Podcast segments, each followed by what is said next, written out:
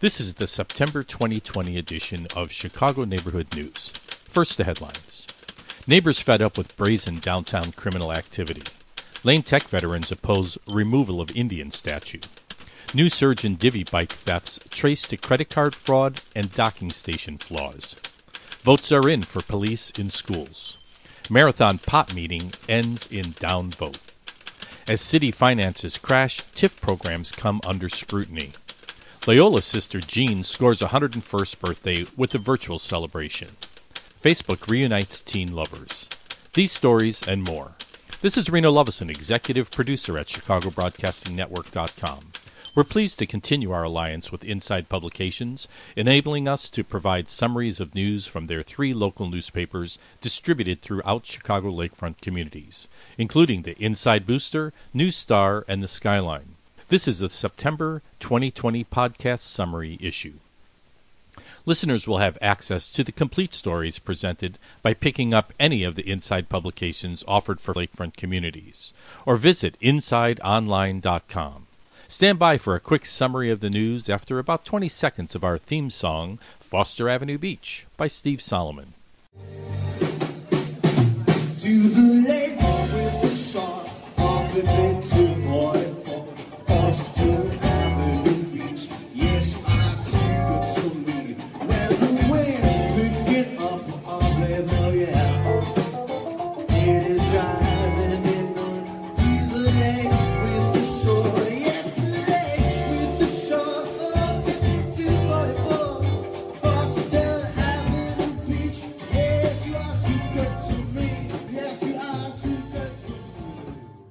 Let's take a look at the Inside publication news. Even before recent rioting and looting broke out, lakefront residents were fed up with the violence, lawlessness, and brazen criminal activity. Residents in the near north side, Streeterville, and, and River North neighborhoods have demanded action in light of a dramatic increase in shootings, fighting, open drug use, robberies, mugging, and many other crimes that have made their way downtown in a big way in the last couple of years. Second Ward Alderman Brian Hopkins criticized the mayor for being unable to stop looting and rioting in Chicago's central business district. The Sheffield Neighbors Association has finished a community survey on the future development of the North Branch corridor. The often controversial General Iron Scrapyards is moving to a new location on the southeast side. General Irons leaving the Lincoln Park area is only part of the problem, said 43rd Ward Alderman Michele Smith in a recent newsletter. We must seize the opportunity to create sorely needed public open space. Local photographer Linda Matlow is soon to wed her fiance, Michael Panino. They met at St. Gregory High School in Edgewater nearly a half century ago and recently connected thanks to Facebook. We're going to be together forever now, said Michael. I look at her and it's like I'm looking at her when she was 16. I'm not letting her get away this time. Daniel Smith, 49 of Valparaiso, allegedly scaled a fence at Wrigley Field around 2:40 a.m. on July 29th after a security guard refused to let him in. Prosecutors said he made his way to a merchandise store, stole a $299 jersey, and then used a Sharpie marker to leave a message. To whom it may concern, your security in this building is laughable. Call me and I will tell you where your weaknesses are. He allegedly signed the message with his roommate's name and contact information. Some 314 World War II fallen Lane Tech heroes and more than 50 veterans of World War I, Korea, and Vietnam are solemnly honored by name on plaques displayed in the school's memorial garden. A plaque attached to the base of the war monument simply states, in reverent tribute to those Laneites who gave the full measure of devotion for justice and the American way of life. This memorial is solemnly dedicated. However, the warrior statue above the pedestal and the school's other Indian imagery recently have come under fire from some students and alumni who say they reinforce harmful racial stereotypes of Native Americans. Lane Tech has dubbed its teams the Indians.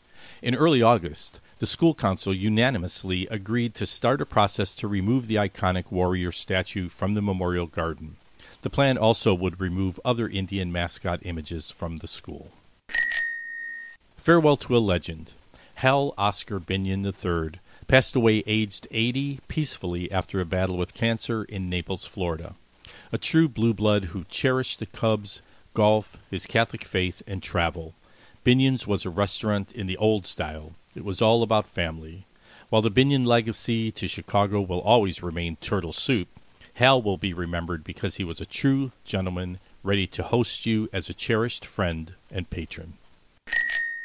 Two years after a docking device malfunction caused Chicago to lose hundreds of its taxpayer owned divvy bikes to thieves, the popular program is again battling rampant theft of its inventory, according to multiple city sources. Lyft, which manages the bike share program, is scrambling to correct multiple shortcomings in the system's physical and financial security structures.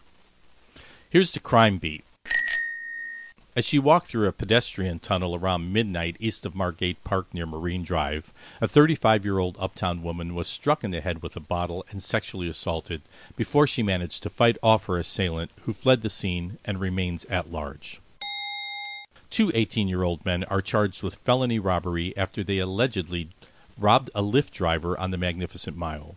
The duo made a critical strategic error when they tried to escape via a nearby Red Line station. Unfortunately for them, the CTA Chicago State Station was teeming with cops who had swarmed the area to investigate another matter. A woman managed to escape from three would be carjackers who tried to rob her in the Lakeview Strip Mall parking lot. The apparent teenage assailants got into her car and tried to take it, but the woman escaped with the vehicle's keys and sought help from inside the nearby office depot. She was not injured. The attempted carjackers fled in a gray car with the third male, the victim said. Prosecutors have charged a Chicago man with sexually assaulting a woman in Uptown two years ago after DNA analysis from a rape kit linked him to the crime. Nine teenagers and men aged 15 to 25 robbed a CTA passenger on the Red Line downtown. The mugging is the latest in a recent series of holdups on the train. No arrests have been made. Kevin J. Mix, the former controller of a Chicago insurance company, has been arrested on a federal fraud charge for allegedly stealing $5 million in company funds. A man was shot during an altercation at a $2,400 per night party house in the heart of Wicker Park. The rental's marketing pitch describes the location as a palatial 2,000 square foot space designed specifically for the bachelor or bachelorette party of your dreams. An Albany Park man is facing murder and attempted murder charge for allegedly purposely striking two women with his SUV in River North August 10th, and then intentionally running over one of them again. Police saw Jalen Kelly and another person loading bags and purses into a Kia outside the Gucci store at 900 North Michigan Avenue during looting August 10th. Cops recovered Gucci items worth a combined $40,000. A Chicago woman who live streamed her looting activities to Facebook early on August 10th has been tracked down by CPD's looting task force and charged with two felony counts of burglary and two felony counts of looting in connection with her allegedly raiding of Nordstrom's and Sunglass Hut during widespread unrest in the Gold Coast shopping area. An Old Town man who works as a doorman robbed a Dunkin' Donuts shop near his home at gunpoint and was arrested after detectives tracked his getaway via a network of public and private surveillance cameras. A 65 year old Rogers Park man is facing 15 felonies in relation to his package theft spree for allegedly forcing his way into numerous Northside apartment buildings to steal packages. A Michigan man tried to carjack two drivers in River North, but failed both times. He's been apprehended and charged with two counts of attempted vehicular hijacking. Police have issued a community alert for the Gold Coast after multiple women filed complaints about a man who is allegedly exhibiting sexual aggressive behavior in the neighborhood. He's been seen shirtless and carrying an orange caviar food delivery bag on his back, according to police. A serial attacker who has fatally stabbed one sleeping homeless man and critically wounded another in Grant Park this summer has committed two similar assaults aboard the CTA Red Line, police said. The offender stabs homeless men in the neck as they sleep, then flees. Detectives have said the suspect has a slender build, stands 5 foot 9 to 6 foot 1, and wears a distinctive Aero, that's A E R O, 1987, gray hoodie sweatshirt. A Rogers Park man and juvenile accomplice are in custody after they robbed an undercover cop who was investigating a series of muggings that involved victims who were lured into traps via a social media app that facilitates merchandise for sale between private parties. At least two victims had filed police reports after they were robbed when they tried to purchase PlayStation consoles from the offenders, who they met through the resale application. Both of those robberies took place in Rogers Park. When undercover officers saw the same PS4 being offered for sale, they arranged to buy it for $190 cash. An undercover cop, supported by covert units, met with the juvenile, who gave them a bag containing the gaming devices. The boy then ripped $190 in marked money from the cop's hand, regained control of the device, and ran away. The undercover cops moved in and arrested the two. The marked money and PlayStation were recovered. Here's some more Chicago neighborhood news. Navy Pier, the ubiquitous tourist attraction that is home to 70 Chicago businesses, will close September 8th until the spring because of the pandemic. Gamekeepers no more. After 35 years of college sports, bar food, and drinks until 4 a.m., Gamekeepers Tavern and Grill has closed at the corner of Lincoln, Sedgwick, and Armitage. A happy century.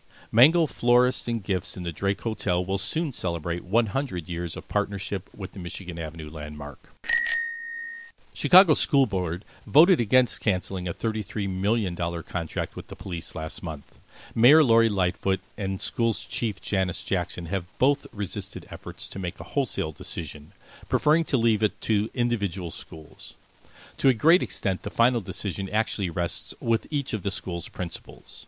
Mather, Northside College Prep, and Senn have voted against keeping police in their schools.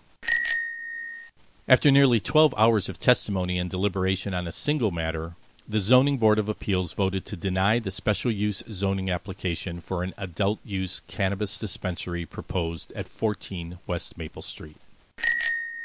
As city finances take a hard beating during the coronavirus pandemic, people are taking a closer look at a controversial tax incentive program that pits the mayor's office, developers, and property owners against taxpayers, watchdog groups, and activists. City Hall is warning residents that automated speed cameras have been reactivated in school safety zones. The Consul General of Ireland, young Brian O'Brien, leaves his Chicago post after a very happy and successful four years in his diplomatic post. Known affectionately as Sister Jean, not only on Loyola's campus but nationally, she celebrated her 101st birthday virtually on August 21st in her residence near Loyola's Water Tower campus, wearing a scarf with the school's maroon and gold colors. Loyola University's team chaplain, Sister Jean Dolores Schmidt, received online greetings from current and former students, basketball players, coaches, and school administrators, as well as hundreds of emails. Sister Jean is not content to sit on the sidelines even now. She's keeping active with chats, emails, and phone calls to students to see how they're doing. I tell them how important it is to wear a mask, that it's not too hard, and wash their hands, she said. The death of former Governor Jim Thompson on August 14th removes a singular, gifted personality in Illinois history and politics. His gift of tolerance for the opinion of others, plus his deep confidence in the intelligence of good government, made him a rarity in Illinois. He was tough, hard-working, well prepared, and without the familiar self-serving greed so natural in our state. A man of deep principle, he will be missed. This is Reno Lovison, executive producer at ChicagoBroadcastingNetwork.com, reminding you to please like, share, and subscribe to our podcast to be informed when new Chicago related content is added. Keep in mind that RenoWeb.net provides video production services and during the stay at home period has helped a number of clients by editing video they have produced themselves and creating other social media, audio, and visual content. To learn more, visit RenoWeb.net. The Lakeshore Music Studio has been providing online piano lessons for all ages during the stay at home period and will continue to do so this fall. For more information, visit lakeshoremusicstudio.com. ChicagoBroadcastingNetwork.com, in conjunction with Authors Broadcast, is planning a book fair this fall. Follow our page for more details. Please get the facts about COVID 19 from a reliable source. And to be safe, simply wear a mask, keep a reasonable distance away from others, stay home as much as possible, and wash your hands frequently. Also, no matter what your political point of view, remember that people fought and died for your right to vote. Don't neglect to cast your ballot in person or by mail as soon as possible. Thank you to Inside Publications for allowing us to provide this summary of Chicago neighborhood news extracted from their issues of Inside Booster, News Star, and Skyline newspapers. Get the complete facts about each of the stories presented and more by picking up a free copy of Inside Booster, News Star, or the Skyline. Go to InsideOnline.com to find a distributor near you or to subscribe to the newspaper's online edition. Thanks to Steve Solomon for the use of Foster Avenue Beach as our theme song.